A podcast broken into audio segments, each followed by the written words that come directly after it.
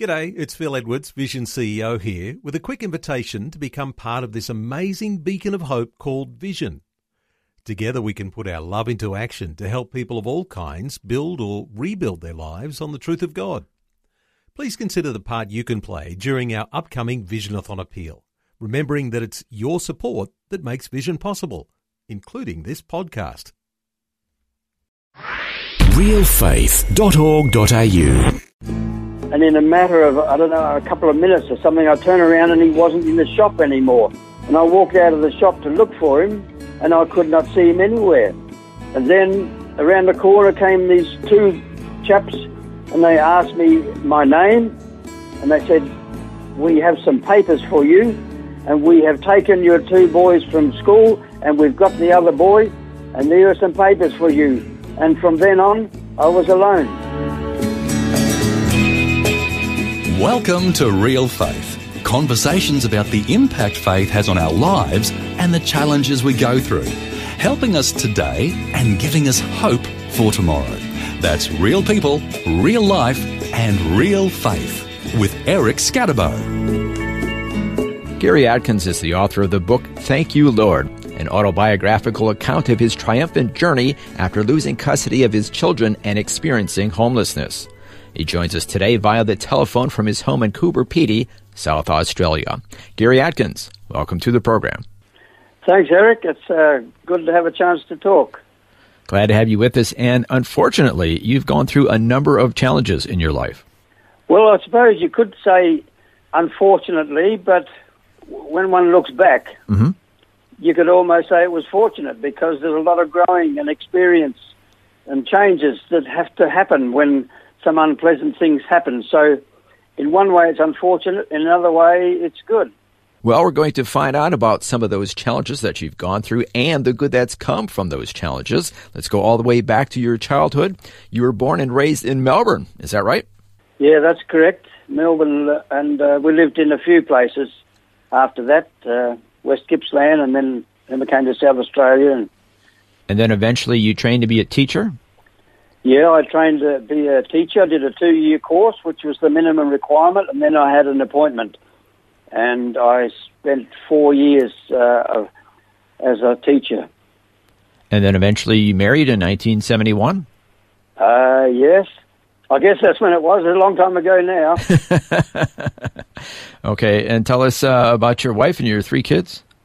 Well, um, when our first child was born, my wife got postnatal depression, and which developed into what they call paranoid schizophrenia, which was uh, a very strange thing for me. I knew, knew nothing about it, Mm-hmm. and uh, that it uh, affected her life. And we went on to be married for about nine years, during which time uh, we had three sons. But nearly every year, uh, my wife, my ex-wife, would be in the in the mental hospital for you know, a month or so, and then a lot of heavy medication. And meanwhile, for yourself, you stopped being a teacher and started to be a folk singer. Yes, I liked uh, writing poetry, and then I put some music to it, and uh, I used to do some singing in the coffee lounge, and uh, it developed into another friend asked me if we could practice to do some singing Australian folk songs and and tour in the schools mainly, but we did that for a year, and then I needed to get extra income because I'd started a family.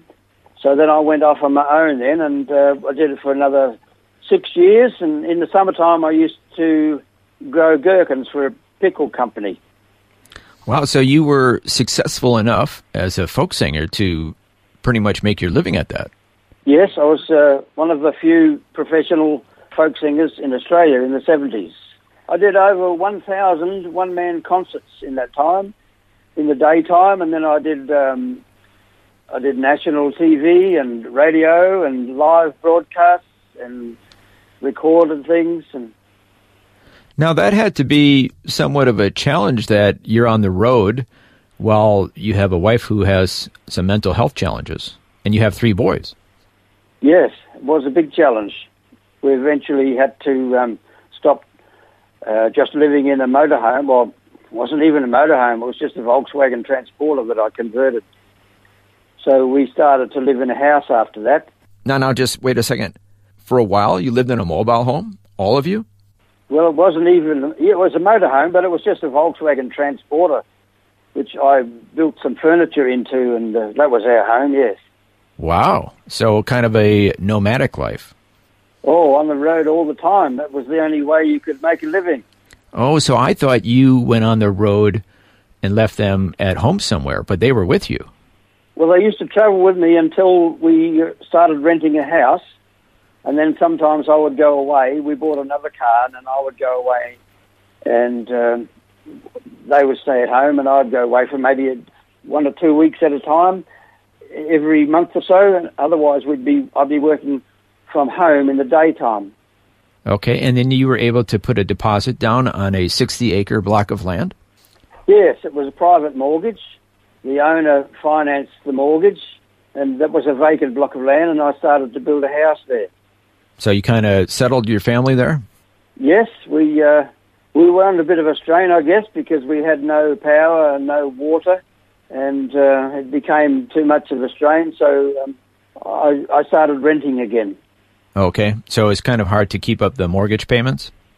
Well, with my wife's sickness, it became pretty well impossible to um, to make those commitments to go away all the time, and so I had to just had to stop doing that. And once that happened, my income was greatly reduced, and we, we couldn't pay for the mortgage, we couldn't pay for a hire purchase car, and we were in really serious trouble. Mm. And with her mental health challenges, were there any experiences, any negative experiences? Oh, it's, it's such a long time ago, but all I can say is if anybody knows anything about living with a mentally sick person, it, it has an effect on you uh, mm-hmm. because they're always thinking negatively and, and, and not able to uh, look after themselves. Yeah, and they think strange things it's quite a strain. And as you mentioned, then you were not feeling comfortable leaving your wife and three kids to go on the road to uh, do the folk singing. Well, it was just in the end, it was just impossible. We, we couldn't cope like that. I had to, I just had to stop doing it. Mm-hmm. Then I started to do work at home and just be an odd job man. Okay, and turning to your faith life, did you grow up raised in the church? Yes, I, I grew up in uh, a Methodist church. We went to Sunday school every Sunday, but it was just like a just like a club, I suppose. Mm. And there wasn't really any. There was no talk at home about things of faith, just how to be a good person. We were familiar with uh, Bible stories, but as far as faith, you know, believing in in Christ as the Son of God who died for my sins and everybody's sins and rose again, that was not an issue in our house. It was never discussed. Mm-hmm. And then for yourself personally, in 1980, you had a, an experience? Yes, I was at the point in my life where this mental sickness of my wife and the, the mortgage default, and I wasn't feeling very strong. And I thought, well, all, all this time in my life, I've relied on myself, and where am I now? I'm, I'm virtually finished. And I was challenged to believe in Christ, and I said yes, and that was the beginning of a new life for me. So you put your faith in Jesus Christ, became a born again Christian in 1980. Then what happened next in your life? Well, I hadn't been to church for oh 20 odd years or something. So we we tried to find a church, but we just didn't seem to get it. And and uh, then then I um, went to a Christian coffee lounge, and I told the people in there how I used to be a folk singer, and, and they said, "Oh, come to our church and bring your guitar. So I went to the church with my guitar and they got me to play along with the band and then I finished up. I was there every every Sunday and after a while I was there two or three nights during the week and that was all around about the time when I was alone in my life, uh, when the government moved into my family life. So that provided me with uh, some, uh, like an, you know, a, a, surrogate family or whatever you might call it, a substitute family in the church. Well, let's uh, talk about that. How did you become alone? Uh, with my wife's sickness, um, she used to go to her mother's place a lot, and sometimes she'd take the boys with them. And I, so it wasn't unusual for them to be there for a weekend or anything like that. But one time when she went there, and I was looking after the three boys, and I sent two of them off to school, and the third one, he was about two years old then, and I was running a part-time music business in a in a rented apartment. And I took him there with me, and I happened to turn away from him. And in a matter of, I don't know, a couple of minutes or something, I turned around and he wasn't in the shop anymore. And I Oh, walked wow. out of the shop to look for him, and I could not see him anywhere. And then around the corner came these two chaps, and they asked me uh, my name, and they said, "We have some papers for you, and we have taken your two boys from school, and we've got the other boy, and there are some papers for you." And from then on, I was alone. So who took your children? Well, they were social workers. And what was the grounds that they were saying they had the right to take your sons? Well, uh, I had to sit down in my shop and read the papers to find out what they had, what right they had to do that, because I couldn't understand how anybody could do that. Mhm. And then I read the papers and found out that everything previously had been through a court process, and they had been acting under instructions from a, a family court judge to um, supposed to be they're supposed to ask me to return the children to their mother, but they didn't even ask me. They just took them, Oh, okay. and that was uh, perfectly within their rights because the, the court had assessed that I was uh, um, not a person that had any possibility of looking after children, that I was not a very good father, that I wasn't a provider, and uh, so they uh, just did what they were told to do. They took the children. Now we should back up a little bit, and as I understand it, unbeknownst to you, your wife had filed some court proceedings. Is that right? Yes, that's uh, a normal kind of thing that happens with this uh, thing called the family court. Uh, one spouse can uh, get an affidavit signed, uh, their statement, and they present that to the court. And they can also ask that the other spouse is not present when the, when the judge listens and, and ask about the affidavit. And they can ask for the custody of the children, and they can ask for a restraining order on the spouse. And the judge has the power to say, I will give you all those things, and we'll tell the other spouse by form of uh, a letter, and uh, that's how it all happens. Our guest today is Gary Atkins from Coober Pedy in South Australia. He's the author of the book Thank You Lord, an autobiographical account of his triumphant journey after losing custody of his children and experiencing homelessness. We'll find out more of his story when we return right here on Real Faith. The Word for Today is Australia's most widely read daily devotional, designed to give you practical teaching to keep you focused on your relationship with Jesus. Read it online or subscribe to the free printed edition at thewordfortoday.com.au. You're listening to Real Faith conversations with real people about how God works in their lives. If you want to know more about integrating faith into your life, our website is realfaith.org.au. Just go to the website and you'll find helpful articles about the impact faith can have on your life. Once again, that's realfaith.org.au. Welcome back. I'm Eric Skattebo, and today we're chatting with Gary Atkins, who's joining us via the telephone from his home in Coober Pedy in South Australia.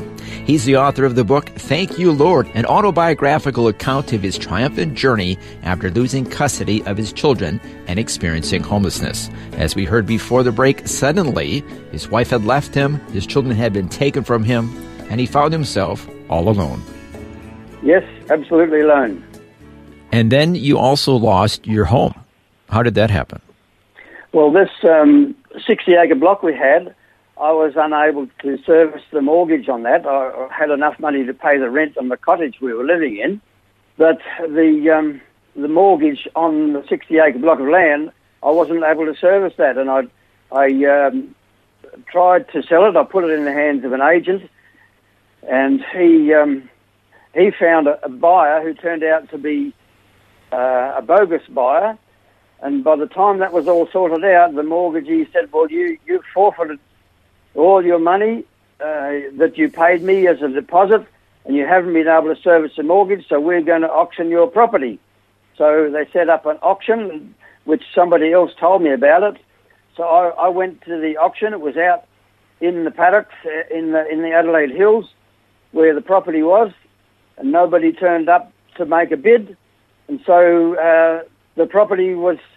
Um, they said they have to sell it. It has to be disposed of immediately, and so because there were no offers for the auction, a man went to the auctioneer and apparently made an offer which was apparently successful, and so he got the property, and I lost everything.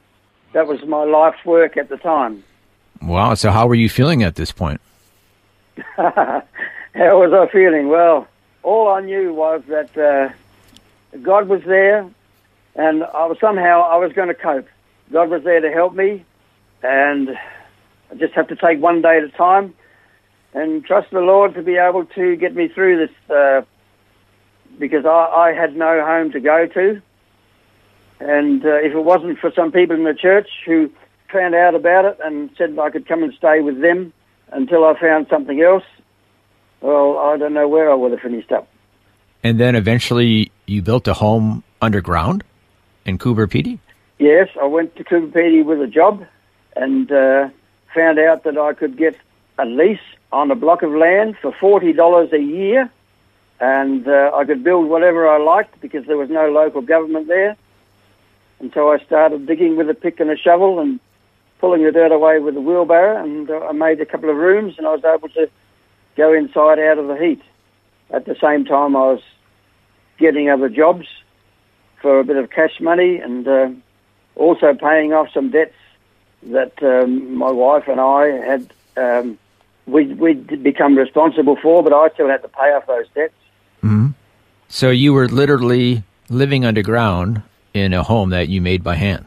Yes, I, I'd spend hours and hours a day with a pick banging into the wall, and uh, every day it got a bit bigger. And after a few months, I had enough room in the side of the hill to lay down and go to sleep. Oh wow! And meanwhile, were you able to see your boys? Well, that was a long process. Uh, it was probably quite a few months after they were taken that I read a scripture about saying that um, there is no law against love. Hmm. And I thought, well, I'm going to break the law. I'm going to break my restraining order. I'm going to break my injunction. And I'm going to go and visit them, which I did. And that was uh, peaceful enough, but it was still breaking the law. And probably a few months after that, I made the acquaintance of a solicitor who um, told me how we could sort all this out and do it properly.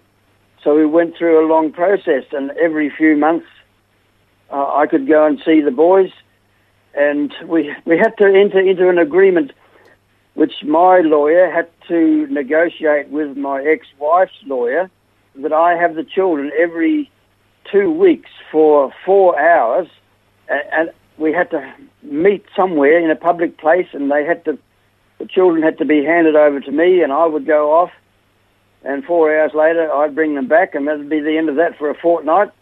We did that for three fortnights, and after that, it was um, sufficient evidence to prove that I was not a violent person, and I was able to have have access to my children uh, pretty well at any time. But my wife still had the custody, so that went through the court, and the next thing was to take off the injunction restraining me and that took about another year or more to go through the court. Uh, probably about once or twice in the year. I, have moved to Coober Pedy by then. Mm-hmm. Once or twice a year, I might see them for an afternoon. And after the injunction was taken off, I was able to completely, without any restraint from any law office, I could go and see them whenever I liked, and nobody could stop me and that went on for a while and until um, we uh, came to a point where we were all at peace, and uh, that's where we are today. Yes, so that's uh, the good news that now you have peace with your former wife and are able to see your children. Well, they're grown now. Well, my oldest son, he's, he's 45. Yes, he's an adult at this point. Uh, so, but you were able to see them, what, for their uh, the remainder of their teenage years? Is that right? Yes, it took about 10 years before that peaceful situation was arrived at. And by that time, my second son was uh, serving in the Australian Navy, and my youngest son was uh, working in a car factory in Adelaide. Mm-hmm. And my oldest son, he was uh, he was diagnosed with schizophrenia, and he wasn't working, and he was living at home sometimes, and then sometimes he came and lived with me. So they all grew to adulthood, and we, we kept up our contact all the time. And Now, I just wanted to ask you when you were going through being separated from your boys when they were young for months at a time, it sounds like, just what did that do to you? Well, all I can say is if I hadn't been able to talk to the Lord and say, please help me, I don't really know what I would have done. And the name of your book is Thank You, Lord. Why did you choose that title? That's, uh, that's my name for it because um, that's how I coped. I was able to rely on prayer and reading the Bible. Every now and again, I'd come across some scripture which would really highlight my life at the time and give me encouragement to keep persevering in this long struggle. And the good news is that you were able to reunite with your sons and you're now at peace with your former wife. Yeah, that's a good thing. Yeah, we're all we're all at peace and uh, we're carrying on in different lives. And thank God it didn't turn out to be an unpleasant experience. In the end, it was um, a a case of enduring a hard time without resorting to any anything ridiculous and not getting involved in alcohol to drown away my sons or anything like that. So I'm grateful to the Lord that He brought me through that. And then also financially, not only were you able to make your home, but you were able to kind of keep your head above water. And you worked as a dog catcher, a prospector, an opal miner, to name a few of your, the jobs that you've had. Yes, it was all all um, jobs that didn't require much education, uh, just experience, and that was what the opportunity was. One of the greatest qualifications you need for a job in this place called Coober Pedy is you have to be here. Once you're here, you're pretty well qualified to do anything. So, are you now sitting talking to us in your underground home? Yes, uh, and I can tell you, looking at the thermometer, it is 24 and a half degrees inside without an air conditioner, and outside uh, in the shade, it must be at least 36. Wow. And I have another room which is quite low down in the hill, and it's probably only 20 degrees in there. At night, we have to put a doona on to keep warm by the time the morning comes. So, very cool inside. Meanwhile, it's very hot outside. Yes, we, we don't need air cons here. And so you ended up living in Coober Pedy, and you also became, for a while, the editor of the local newspaper, the Coober Pedy News. Yes, that was a business that I started, and uh, fortnightly it went for three years, and then I stopped doing that, and I earned quite a lot of money out of that, and that was at the time when the, the demand for iron ore by the Chinese was at its height, and also the um, the local copper gold mines from Oz Minerals and Western Plains Resources, they started up, so I had to write a lot about those things, and from that I learnt about mining terms, and then I started looking at the stock exchange, and then, then I bought some shares, and, and I made a, a very great profit. And I also bought a block of land in another place, and because of the iron ore demand, uh, some local ore bodies were mined, and places uh, skyrocketed in prices, and I was able to sell that for a profit of about forty thousand dollars. Then I had my newspaper, and then I had my shares. So suddenly I was uh, had a lot of money. Wow, so you've gone from homelessness and being alone to having your boys back, being at peace with your ex wife, and as you mentioned, you have a home and have some wealth.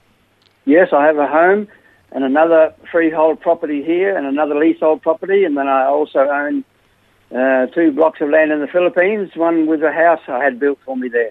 Wow. So, any final comments about how the Lord has worked in your life? Well, it's a matter of uh, one day at a time, and the Lord is always there. Good times, bad times. I think we we should thank God for the good things and asking for help through the bad things, and just maintain that daily relationship and keep on reading the Bible every day because that's uh, what do they call it? The manufacturer's handbook. if you want to live life, read the book. That's right. Well, thank you so much for sharing your story with us today. Well, that's been a pleasure. Thank you for asking me. Our guest today has been Gary Atkins. He joined us via the telephone from his home underground in Coober Pedy, South Australia. And the name of his book is called Thank You, Lord. And you can find out more information about his book at his website, cooberpdnews.com.au. That's cooberpdnews.com.au. You've been listening to Real Faith, and if you have any questions or comments, you can send us a message through our website, realfaith.org.au. That's realfaith.org.au. Thanks for listening, and we invite you to join us again next time for more conversations about God working in the lives of people who put their faith and trust in Him. That's real people, real life, and real faith. This program is a production of Vision Christian Media. To find out more about us, see vision.org.au.